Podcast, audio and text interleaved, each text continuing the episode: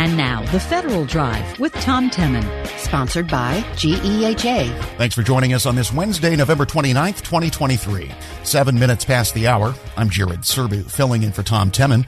Our producers are Eric White and Peter Musurlian. Our digital editors are Daisy Thornton and Darius Lauderdale. Coming up in this hour of the Federal Drive, an end of year review of the Thrift Savings Plan. Also, from acquisition to personnel challenges, the Coast Guard still faces a lot of obstacles to meeting its missions. Those stories and much more ahead during this hour of the Federal Drive. First up, though, the Defense Department's new Replicator initiative can't wind up being just a one time push to scale in technology and bridge the valley of death. Instead, it needs to be the new model for DoD. Georgetown University's Center for Security and Emerging Technology recently had a panel on DoD's Replicator program. Experts say the program needs to balance short and long-term goals to really be successful or risk miss- missing the mark. Federal News Network's Kirsten Errick is here with some details. Hey, Kirsten. Hello. So this is a relatively new initiative on DoD's part. A lot of people may not have heard of it. Why don't you bring us up to speed on exactly what it is and why it's important? Yeah, so the Replicator initiative was announced in August, and it aims to scale small, cheap, attritable drones in 18 to 24 months. So, since we're about three months in, that would be in the next 15 to 21 months. The department aims to have at least 2,000 drones, and the goal of Replicator is to put pressure on China and compete with its mass. And by mass, I kind of mean like the sheer quantity of the drones and other things that China has. The Deputy Secretary of Defense, Kathleen Hicks, recently said the department would choose which programs will be part of Replicator in the next few weeks. There was a congressional hearing in October, and during that, witnesses were pointing to the lessons the U.S. could learn from Ukraine with its use of drones to help to help apply to Replicator. And Replicator is important because it's trying to scale technology quickly, which can be challenging for the government. Going back to that congressional hearing, the general consensus between you know House representatives and industry witnesses is that the timeline is tight and ambitious, so DoD will need to work quickly to accomplish its goals. And the witnesses agree that Ukraine is a good example of what can be done when quickly deploying commercial drones and other technologies, but they question replicators' ability to copy this success in part because of red tape. So, you know, that kind of segues into what uh, Georgetown's Center for Security and Emerging Technology, you know, experts were saying in terms of how we'll determine if Replicator is successful. Yeah, let's talk about that a bit. I mean, based on what you heard from these experts, what does that short term and long term success look like? Yeah, in the short run, it needs to accomplish its goal of scaling cheap drones quickly. And in the long run, DoD should be able to use this as a model for either newer drone, newer versions of drones, or to help leverage industry and quickly scale other technologies. At Georgetown University's Center for Security and Emerging Technology panel um, on the program, Lauren Kahn, a senior research analyst, says balancing these two successes will be important. Technically, a success at the end of this, at the end of the 18 to 24 months, will be if the DoD has at least 2,000 autonomous, attritable, relatively cheap systems, right? And we can see clearly see that. But what it will it actually be a success will be whether they can, no pun intended, well, actually pun intended, replicate this system again elsewhere to use it for other systems and to go beyond that again to regularly overcome this kind of valley of death that's so often spoken about to make sure that the DoD can actually access all of the resources that are available to it and that it can do so readily, more easily, more widely, and then again translate those lessons learned across the department in a way that's a little bit more cohesive. And again, Kirsten, leaning back on those experts, any specific ideas on, on how they can achieve both these long term and short term successes? One way is through sending a steady demand signal to the defense industrial base, which will help industry invest, innovate, and produce. Jaret Riddick, a senior fellow at CSET and a former principal director for autonomy in the DoD's Office of the Undersecretary for Research and Engineering, says the signal is important, especially coming from senior officials. In industry, we see movement too in response to what industry calls a clear sort of intent, clear demand signal. And having that come from the DepSecDef sort of really codifies the clarity of that signal. Meanwhile, Major Michael O'Connor from Space Force, who's also a Department of the Air Force fellow at CSET, says the steady demand helps industry and ultimately DoD. In the longer term, past the 24 months, this really helps signal industry. If we're delivering in tranches and you expect every 24 months or so that there be a new new capability, a new tranche, this helps get at one of the problems that I think Dr. LaPlante uh, at A&S has, has identified, where you have huge waves of demand for demand out of the military for capabilities, for either commodities or new systems every time the world gets extra interesting. And then you have these peace dividends where industry has to scale back because the DoD is scaling back. If you can have this constant demand signal, it's much easier to plan for. It's much more efficient. I think it also helps keep a more healthy industrial base. And ultimately that'll also be useful as a, a replicator uh, or as something we can replicate in the future. And Kirsten, any other thoughts from uh, the panel that you heard from on ideas that uh, could help the department be successful here? Yeah, one of the other things was they were saying it was important to make sure operators will know how to use the drones. And they were kind of saying you can have all the drones and mass that you want, but if you don't know how to use it or use it properly or as intended, it won't be effective. In the near term, right in the next 18 to 24 months, if you know 2,000 plus drones show up on the, the Pentagon's doorstep, there's also a need to make sure that the operators who are going to use them are aware of what's coming down the pipe. They know how to fit it into uh, any potential O plans or, you know, they've trained and know how to use it. There's a short term thing that needs to be accomplished as well. The fact that they're going out and talking to the combatant commands is certainly the first step in that right direction. That was Major Michael O'Connor from Space Force, and he is also a Department of the Air Force fellow at CSET. Another thing mentioned during the panel is the importance of the innovation steering group to make sure all stakeholders are involved and have a voice and can help solve problems faster too. Igor Mikolic-Torreira, Director of Analysis at CSET, says the steering group is a key element to this success. There is this pot of money called the Rapid Defense Experimentation Reserve, right? That's several hundred million dollars. Again, back to the steering group can be the one who says, hey, this goes into that pot as a top priority to fund. There you've got another pot of money that's building into how you're going to develop these drones and develop the CONOPS because the CONOPS has to develop at the same time and evolve. Well, these are several things that you know DoD will need to do in the near future or more long term to ensure the program is successful beyond the two-year time period. All right, Federal News Network's Kirsten Errick, thanks very much. Thanks, Jared. And you can find Kirsten's story online at federalnewsnetwork.com. Still ahead on Federal News Network from acquisition to personnel challenges. The Coast Guard still faces a lot of obstacles to meeting its missions. This is the Federal Drive with Tom Temin on Federal News Network. I'm Jared Serbu, filling in for Tom.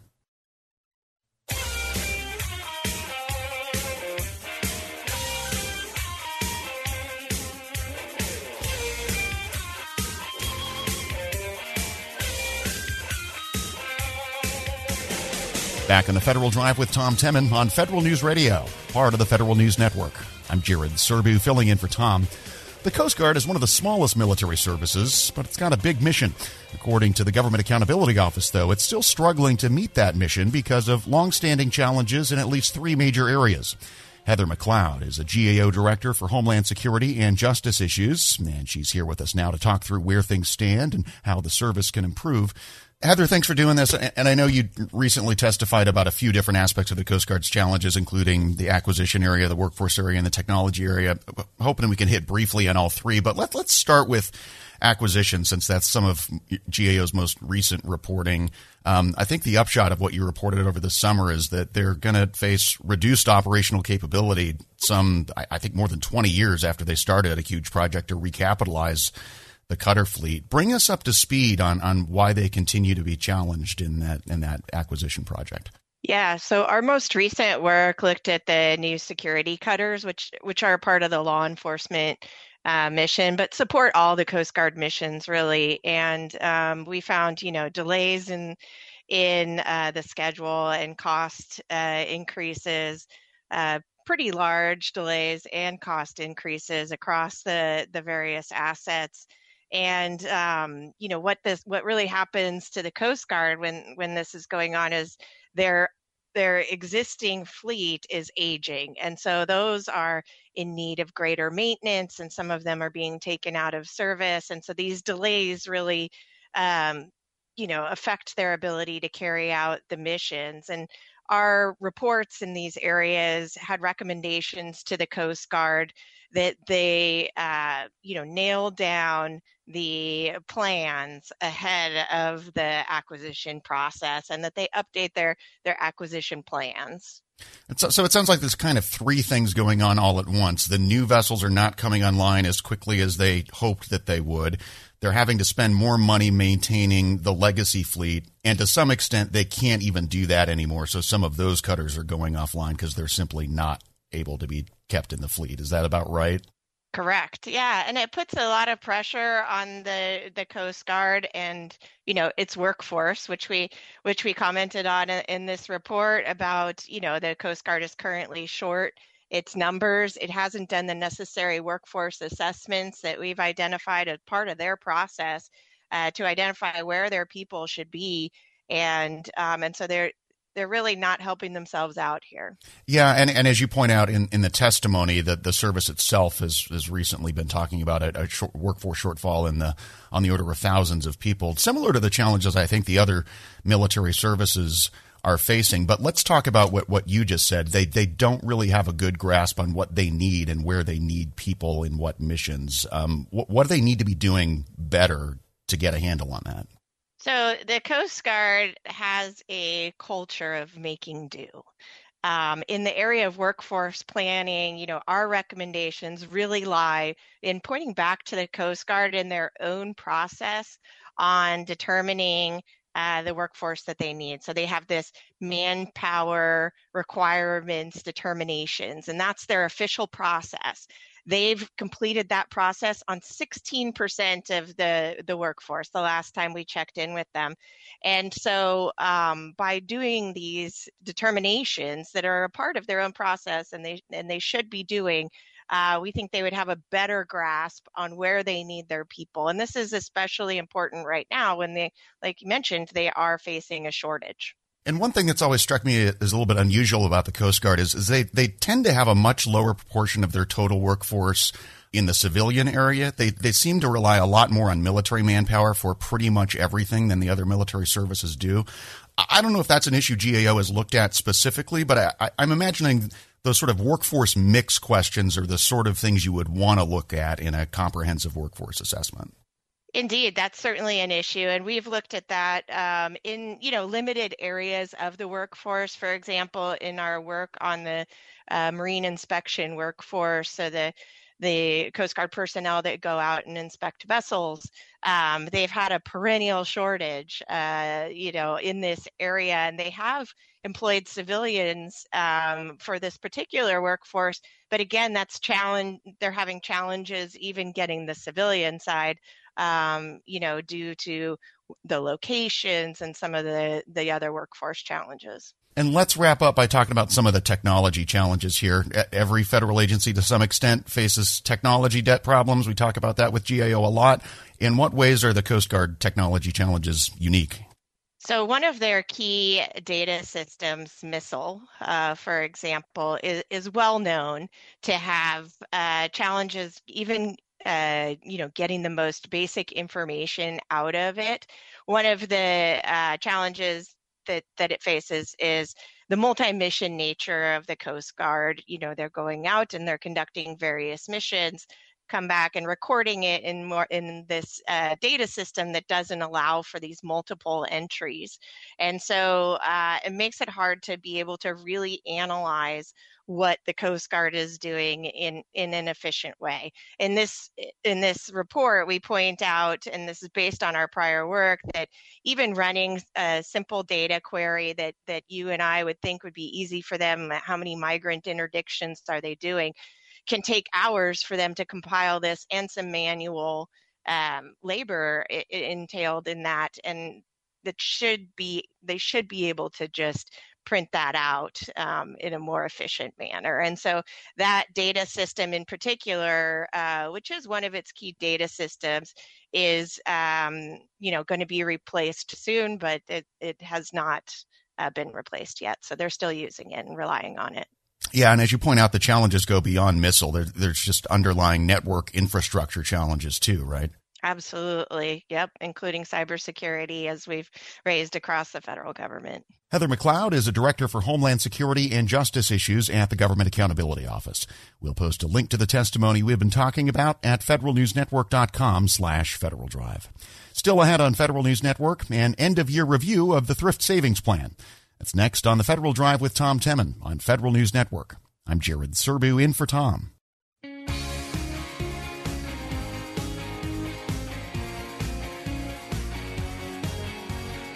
Back at the Federal Drive with Tom Temin on Federal News Network. I'm Jared Serbu filling in for Tom. For thrift savings plan investors, 2023 showed some positive signs. The year also brought some changes to the iFund. For more, Federal News Network reporter and co-host of the podcast FedLife talked with certified financial planner Art Stein. We know that there have been some pretty big changes to the iFund. Recently, the TSP board says it's going to improve the risk return profile just curious your thoughts on that. Do you think that's accurate, or what impact will this have on participants who are invested in the iFund? Well, it's definitely an improvement. The old index, or the actually the current index for the iFund, not a good index, hasn't been for many, many years. The TSP board has been trying to change it for some time, and they were going to change it a couple of years ago, but the new index invested in China and Hong Kong. And that was a political issue on the Hill, and many Congress members protested. And so the TSP just didn't do anything. Now they found an index, or an index was created for them, which is also possible, that invests in the index that they wanted to use, but excludes any Chinese stocks or Hong Kong stocks, stocks of companies based in Hong Kong. So it's basically the same as they tried to do before. One of the reasons they needed to do this is because the iFund, the current index, was uh, so poorly constructed, performance was not as good. And because international stocks just weren't doing as well as US stocks, US companies were doing better than foreign companies. You know, if you look at like the 15 year average annual rate of return, it was 6% per year for the I fund. It was 12.5% for the C fund. That's, you know, twice as much. So the current index only invests in developed countries and not all developed countries and only invests in the stocks of large companies. And for some reason, they excluded Canada from the list of developed countries, which I found very strange. The new index invests in twice as many countries, including a lot of developing countries, and it's invests in seven times as many stocks as the old index. If you look at the top 10 holdings in the new index compared to the current index, they're mostly the same. The three new ones are Taiwan Semiconductor, which is, you know, a great company that has monopoly on semiconductor manufacturing. Samsung Electronics, which most people have heard of, and Toyota, which is probably everybody has heard of. And the country weights are different. They have a lot less invested in Japan, United Kingdom, France, Switzerland, countries like that. So I'm glad they're doing this. It's going to take place next year, the changeover. TSP participants, I assume, will not have to do anything. I'm pretty sure they'll just change it. And I think people would be better off. Now, in terms of returns, they're, you know, really not hugely different. Uh, according to what the TSP put out their press release, the average annual rate of return over the last five years for the new index would have been 4.2% compared to 3.5% for the old index. So 4.2 is better than 3.5, but not a huge difference. The new index is actually, again, according to them, slightly more volatile than the old index, but not a big difference, you know, not one that I would consider significant or that anybody needs to worry about. So basically, it's a step forward for the TSP. So, Art, given that this, you know, is a pretty significant change, uh, you know, I know that TSP participants who are currently enrolled in the iFund, this will just transition over once that change takes place sometime in 2024. But do you anticipate or do you recommend that TSP participants maybe consider changes to their current investments, maybe invest more in the iFund as a result of this change? That's a very good question. I think people should have international stock exposure. We certainly do it for all our investment clients, but this is still a very narrowly focused fund and it's an index fund. So it means that they have just bought these companies probably because they're the largest in each market without any great attempt to see if they're the best companies or they're going to do better than other companies. And we have found that for international stock indexes, uh, international stock funds, actively managed funds are a better bet than index funds because it's such a huge marketplace it's better to have someone actually making decisions. Just speaking as well, you alluded to the political pressure that existed. I know this is something that the TSP board has been at least considering this change since 2017. So it's been six or so years now that they've considered changing the iFund. But do you think that the exclusion of Chinese investments is going to have an effect on the overall volatility or the performance of the benchmark index? Does that, you know, change things for how it'll perform? You know, Drew, it's a very interesting situation. You know, it's sometimes better to be lucky than smart. And I'm not saying that members of Congress are not smart, they are, but they wanted to exclude Chinese stocks for political reasons. And, you know, I did not disagree.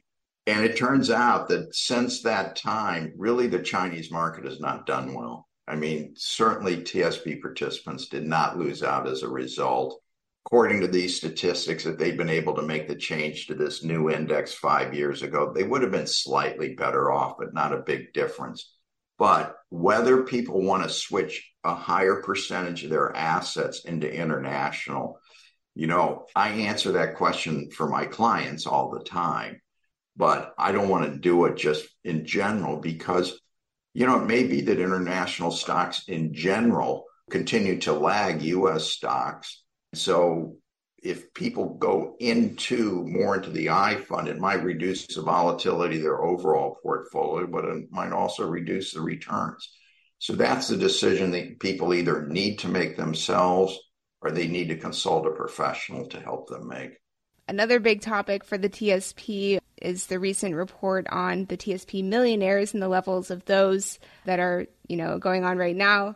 I think it's been actually quite a big increase since the number of TSP millionaires for 2022. Uh, any insights into why that might be the case? Well, one very easy insight, Drew, is that the market went up. So, one thing about TSP millionaires that I've noticed, and it's not unexpected, is the people that do better are the ones that had a higher percentage invested in the stock funds, the C and the S and the I fund than the bond funds.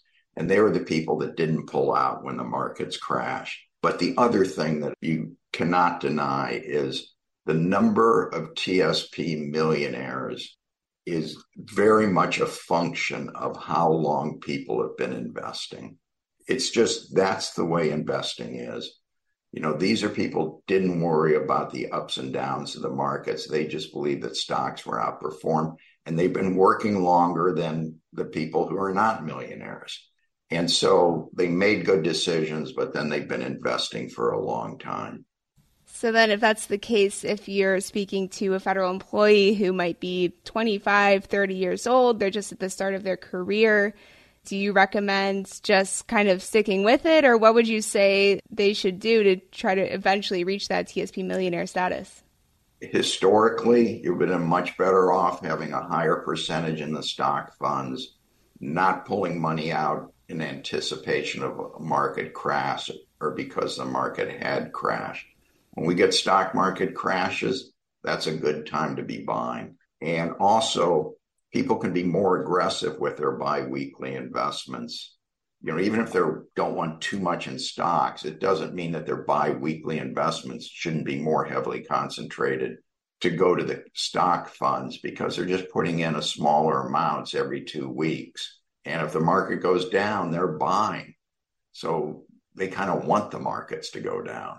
You need to have a long term outlook. And even for people who are getting ready to retire, remember that, you know, you could retire at 65 and easily be alive at 95. People need to have a very long term outlook on their retirement.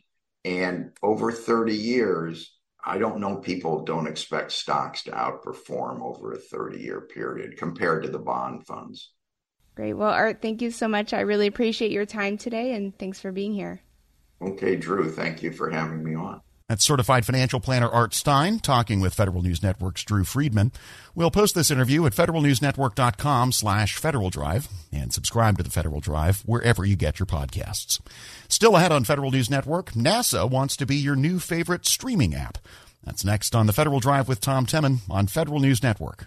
I'm Jared Serbu, filling in for Tom.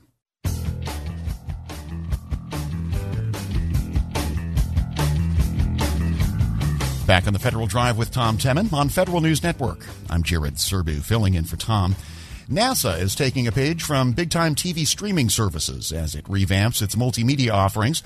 This month, the agency relaunched its long standing NASA TV service. It's now called NASA Plus. There's a new mobile app to go with it, too. Rebecca Sirmons is executive producer for NASA TV, and she joins us now to talk more about it. Okay, Rebecca, a lot of uh, multimedia assets to talk about here today, but let's start with NASA Plus. Um, how should people think about it differently than the NASA TV that we've come to know and love over the last many years? Ah, well, NASA Plus is uh, NASA's new official ad-free on-demand streaming service, kind of like a, a Netflix, but uh, but NASA. And so it has, you know, some of uh, the greatest stories ever told all in one place. Um, you know, one of our taglines is we're putting, um, you know, the universe at your fingertips. So it's premium content. It's an official home for live broadcasts and you know tons of NASA's infamous archival that goes over decades. So I'm really excited to have it all in one place so people can find it. And what was kind of the inspiration for the for the idea that, that you needed to relaunch this in in essence? I mean, it could, because it's not just a rebranding of what you had been doing before. It's uh, I, I think it's more of a transition from linear content to more on demand. Yep. Is that about right? Yep, yep. So, uh, so when I got here, you know, I, I, I come from the private sector. I'm a TV person, right? I was a television executive for almost 20 years out in LA, and I came out here, and I was honored to take this task on. And I knew it was going to be a massive effort. The great news is I didn't have to do it by myself. We had tons of content already there. It was just a matter of going around and collecting, you know, all this amazing content that they had been making for years now. Um, also looking at some of the future missions and what we have coming up and also like current activities as well. Looking at okay how can we make an amazing documentary? How can we tell this nasa story through you know resources that we already have? You know this was we didn't go out I, I didn't have a budget. We didn't have a budget to do this. It was a matter of what can we do? What can we work with? You know what we already have. And uh, it's you know it's it's incredible. Um, the difference between you know linear tv and what we have now is everything's on demand. You can watch it when you want to watch it. It's free. There's no subscription required. There's obviously no ads. And it's uh, you know one of the things that i'm personally proud of is family friendly right? Like there aren't that many places you can go to um, as far as a streaming service is concerned that's family friendly 100% so it's something that i'm really excited for the future generation to uh, see and the the new relaunched app is one way people can get access to NASA Plus. I must say the app, the UX is better than most commercial streaming services apps that I've oh, seen. Thank you. Wow. It, it really is. I, I, mean, talk talk a bit about how you approach that and what you prioritized as you decided to to uh, redo the app. Yes, and, and I will say it's a tremendous uh, uh, team effort. You know, I'm going to give a shout out Jason Townsend, who you know was kind of leading the overall team for the app development. You know, as well as the web modernization. You know, it was there. There were several things happening at once. I was brought on to do NASA Plus, so handling kind of all the overall layout and the content, and kind of getting new stuff on there, treating it as it were like a, a network, right? And then, of course, we had our web modernization team. So it's been tested. They went through, you know, several, you know, changes over the years, but this is something that we can all be proud of. And yeah, it's it's about you know kind of stepping into the times and really showing you know people that we we know what's cool and we're going to do that. Um, talk about how, how you went about developing this with no budget. Was this pretty much all internal? Did you have some contract support? Yeah. How'd you go about it? Internal. I mean it's a lot you know it, it's funny coming from the private sector you know I, I, worked in documentaries started you you literally you learn how to do something with with with nothing. And the thing that we have at nasa is talent and we have creativity. I will say it's the most creative place i've ever worked already hands down. Because you're you know you you kind of have to nasa it right? You, you have something you're like okay how can we do this? And so it's looking okay we have an amazing team here so I can go to that team and say, here's what I need to do. Let's try and figure out how to get there. And I was able to do that. I mean, working across the enterprise at NASA, I mean, there's centers all over. It isn't just, you know, headquarters here. You know, I'm working with Goddard, I'm working with Johnson, Kennedy, you know, all the centers were part of this. And so that was kind of the most beautiful thing about this is really seeing the enterprise come together, you know, because we all wanted this to happen, you know, and uh, so it's something that we're, you know, really proud of as a as an agency. And you, said earlier this is mainly a new way to present a ton of content that you already had and make it more mm-hmm. accessible. I, I, wonder though, having these new channels and content delivery mechanisms, does it change the way NASA thinks about how it creates new content or create new yes. opportunities for you to, to make new stuff? Absolutely. So, I mean, already, you know, when I first started this job, I looked at it and I was like, okay, well, obviously we're going to need to figure out, you know, distribution and how we're all working to diff- differently, you know, and uh, and so that's that. Those methods are have already been established from day one. Now it's more of okay, how do we create content differently? You know, as far as you know, putting together outlines, creative, um, you know, and going through and looking at it from like a more premium uh, point of view, um, because it's all about storytelling and it's how we tell a story. And the great, the you know, thing that I'm extremely grateful for every day is the fact that we have talented people here already, you know, and and that they did this, you know, not me. I just know how to kind of pull the levers, you know. I know it's early days since the launch, but what kind of audience feedback have you gotten so far? Or are you able to see anything in analytics that shows that people yes. like this better? So that's something that I've been tracking daily, and we've gotten some great feedback. Obviously, there are little bugs here and there. That's just how it is. That's tech, you know. But as far as feedback. Everybody loves it. You know, um, I, I, will say as, as a parent, um, just hearing people say, oh my gosh, there's a place, there's kids content, there's NASA kids content. I'm like, yes, you know, schools are watching it. You know, I was talking to a pediatric doctor recently. They're like, oh yeah, I actually showed like kids at the hospital this. You know, it's incredible. You know, it's, it's, yeah, you, couldn't, uh, it, the launch was, was, you know, seamless you know and and now we're, we're looking at it as any you know uh, streaming platform does. Okay what can we move around? What can we make more effective? How you know how, how do we look at this moving forward? And so that's something that we're constantly monitoring. Yeah and then finally that's my next question. What what next? Do you have any immediate plans yeah. for for what the roadmap is for improvements yes yes. So uh you know we have obviously we we launched several new series. We have one more documentary on sonifications which i'm really excited about from the content side of things. And as far as you know overall rollout i'm going to be tracking you know analytics really looking at what's working and what's not working. Because again it's i'm incredibly mindful of budget right? Like we didn't go you know it's it's we we're, we're working with what we got here.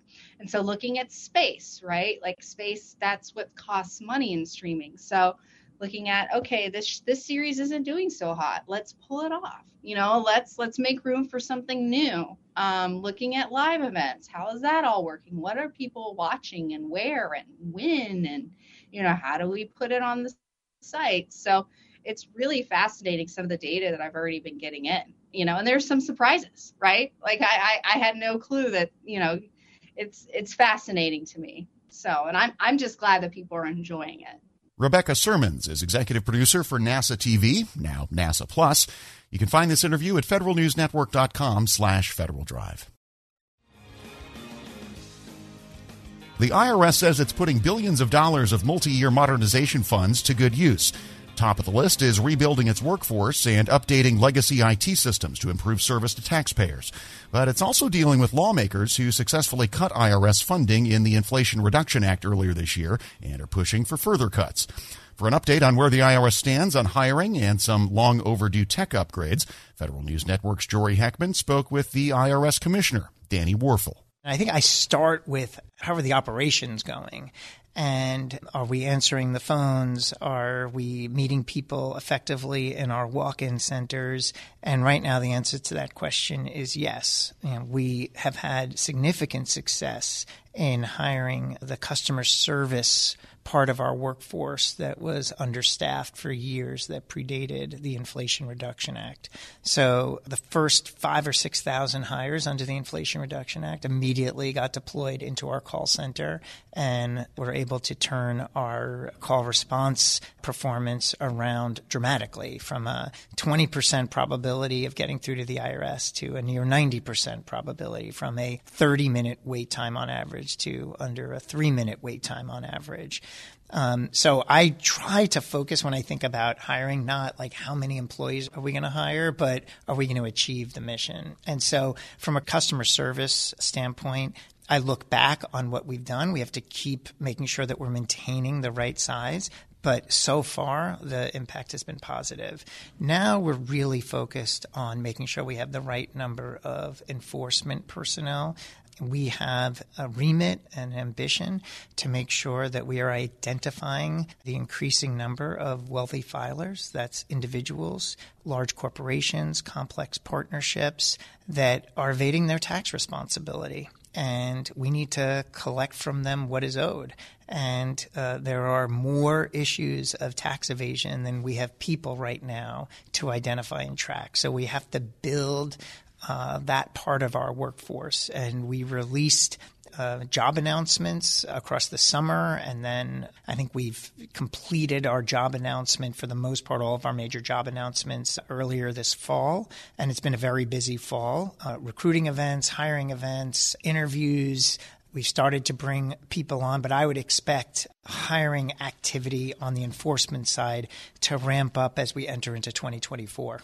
Obviously, today's theme is about risk management, and I just wanted to ask you about one big risk that I guess is ultimately out of the IRS's hands. It's Congress and the shrinking Inflation Reduction Act funds. You know, we went from 80 to 60 roughly, and you know they're they're contemplating a 14 billion dollar cut from there recognizing that it is a, a shifting number, uh, what can you do to you know win over lawmakers, show them that the IRS is making a good return on investment, and ultimately make sure you guys have the funds to do everything that you want to do? I think there's two things we need to do. One is develop, as we have, an agenda that is unassailable and shouldn't be objectionable. And then we have to deliver quickly on that agenda to demonstrate that we can spend the money wisely. And that agenda really has three things. One is uh, you should be easily able to reach the IRS when you need the IRS. Two is we should be able to identify the growing number of wealthy individuals and large corporations and complex partnerships that are evading their taxes and collect from them what is owed. And third, we should address the growing risk of tax scams and protect honest taxpayers from these scams and root out nefarious uh, actors that are perpetrating them. That is our agenda. Again, it should not be objectionable. It's very core to our mission. It, it should be seen as nonpartisan. It is nonpartisan and will benefit America, uh, especially people that need to reach the IRS because they're dealing with complex tax laws. We should be reachable. So, part one do we have the right agenda that Congress and the American people can get behind? I think we do. And then the second part is delivering on that agenda and saying if you provide those funds and you don't claw them back, we will be able to be more accessible. We will help voters in your district or voters in your state get through to the IRS and resolve their issues and have a very positive uh, experience with the IRS. And we've demonstrated, and can we demonstrate that if you retain those funds, your voters, your constituents will have a positive experience when they engage the IRS? Can we demonstrate that we can identify, for example, millionaires and billionaires that owe back taxes that haven't paid? And then can we demonstrate that with this money, we can go get that money that is owed? And so far, we've made progress on that as well. And can we take steps working with stakeholders to protect taxpayers from scams? And we are increasingly outlining a set of steps that we believe are absolutely critical to help honest taxpayers, in particular vulnerable populations, from being exploited by tax scammers. And again, I think it's a very compelling case to say with these funds, we're going to protect honest taxpayers from risks and economic threats. And these are the types of funds that should be kept with the IRS, not pulled back. You were saying how communicating the IT modernization and how that ultimately ties back to better service to taxpayers. Uh, you mentioned recently before uh, lawmakers the individual master file, the improvements being made there. I think the goal is April 2024 after the filing season, do some work there. Can you just shed a little bit more light on what ultimately the timeline is and how that will translate into better service to taxpayers? Yeah, I, am glad you asked the question. I mean, I start with the reason why the individual master file is so important, and that is the large underlying system at the IRS that essentially processes every individual tax return. So every individual tax return that comes in ends up in the individual master file, and the individual master file basically says is a balance due or is a refund to be issued. Why is it so important that this is modernized? Because if we want to give taxpayers a fully digital experience, if we want them to experience the same type of thing when they go on their favorite online banking platform, they can get everything done. They can see what balance, they can see where their refund is, they can see if there's a flag on their account that they need to deal with, whatever it happens to be. And importantly, if they want to know if the person that just called claiming to be the IRS saying you owe money, go to your online account and you can see your status to know whether you're being scammed or not. All of that is possible if we have a modern individual master file that is feeding information safely into that web environment on an old system that's COBOL based with non standard data that does not have that kind of readiness to move information safely and cleanly into a web environment, we'll never get to that online banking vision that we have.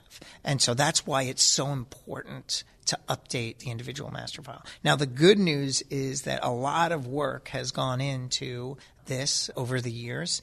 And we are planning after the next filing season to turn on uh, the modern IMF. The legacy IMF will still exist just in case, but after this filing season, so from April to next filing season, we will run the modern IMF platform and make sure that it operates well. And then eventually we will close down the old IMF platform for good. And that is all happening starting this spring. So it's a very exciting time. And uh, as we move into this next phase, taxpayers should start to see increasing functionality on that individual account and being able to get more and more stuff done with the IRS without ever picking up the phone or without ever walking into a walk in center. We're excited about that. I know it's very recent, but the president's AI executive order, you mentioned it briefly.